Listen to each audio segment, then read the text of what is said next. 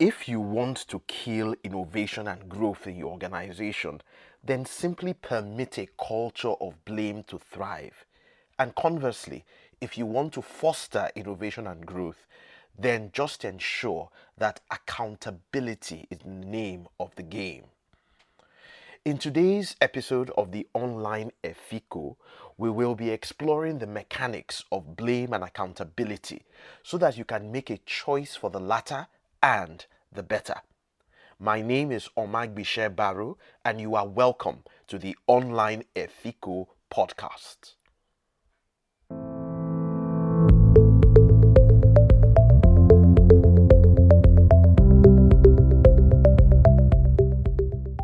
Some leaders struggle with getting their people to be honest and open, especially when things go wrong.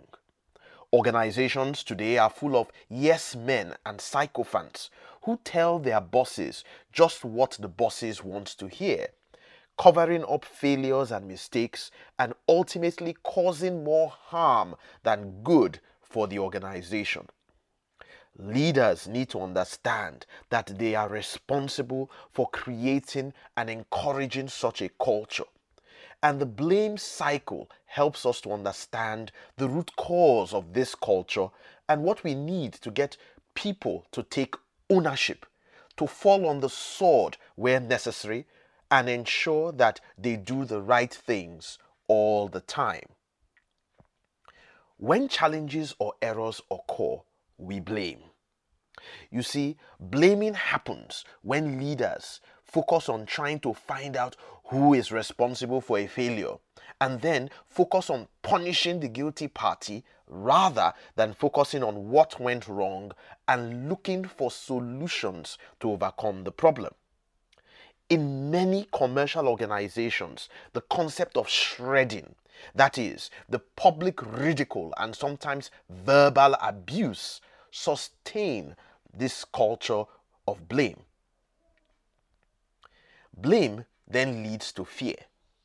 You see, once a blame culture is firmly established in any organization or team, it leads employees to become very afraid of failure.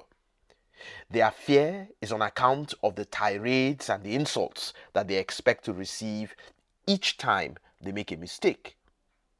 Fear creates cover ups. Now, because you are avoiding the public ridicule and harsh punishment that follows mistakes and failures, employees get smart and start to cover up their mistakes and failures. What your boss doesn't know wouldn't hurt you. A rather myopic way of looking at things, considering that whether your boss knows or not, the damage has indeed been done. Cover ups then leads to more failures. You see, when you tell one lie, you need to tell several more lies to either justify or to cover up the initial one. Because cover ups only treat the surface issues without addressing the underlying issues, it is more likely that the failures will resurface again. Now that we are clear about how the culture of blame is created and festers, let us take a short break. And when we come back, we will explore the mechanics of accountability and how to create and sustain that culture in your team or organization.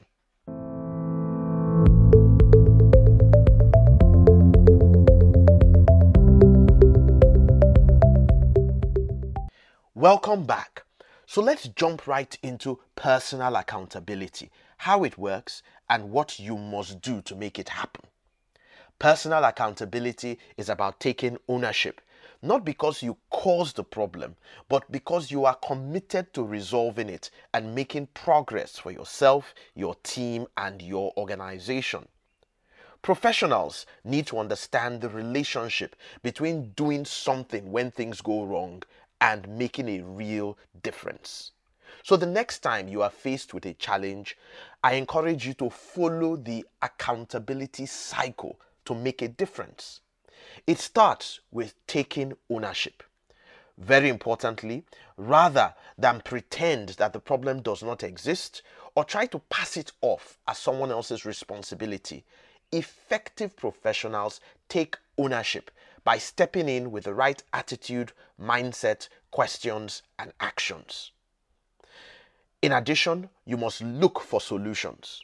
By stepping in and asking the right questions, effective professionals are able to focus on the possible solutions to the problem. They come up with various alternatives, evaluate the alternatives, and take appropriate decisions regarding the most effective solution. Thirdly, they build capacity. Having immersed themselves in the problem, effective professionals will no doubt build capacity, that is, new knowledge and skills in the particular area that they have intervened.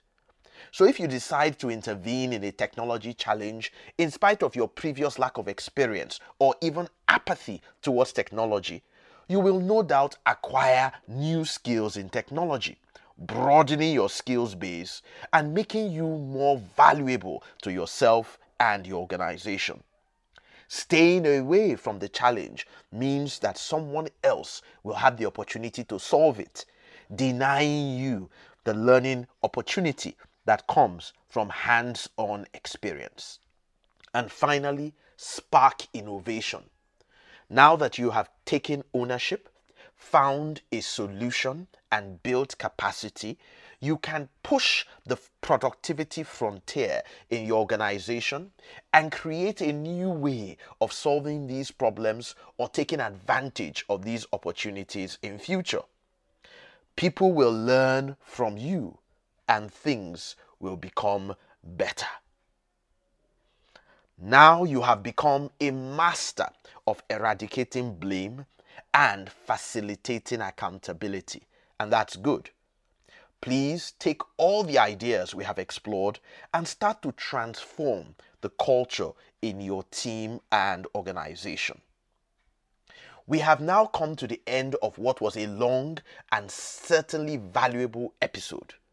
Next week, we will continue our series on leading people and results with a powerful model that can help you mentor and guide your colleagues more effectively. Enjoy your week and do not forget to visit www.onlineefiko.com, the home of indigenous African online learning, to take advantage of our courses and programs.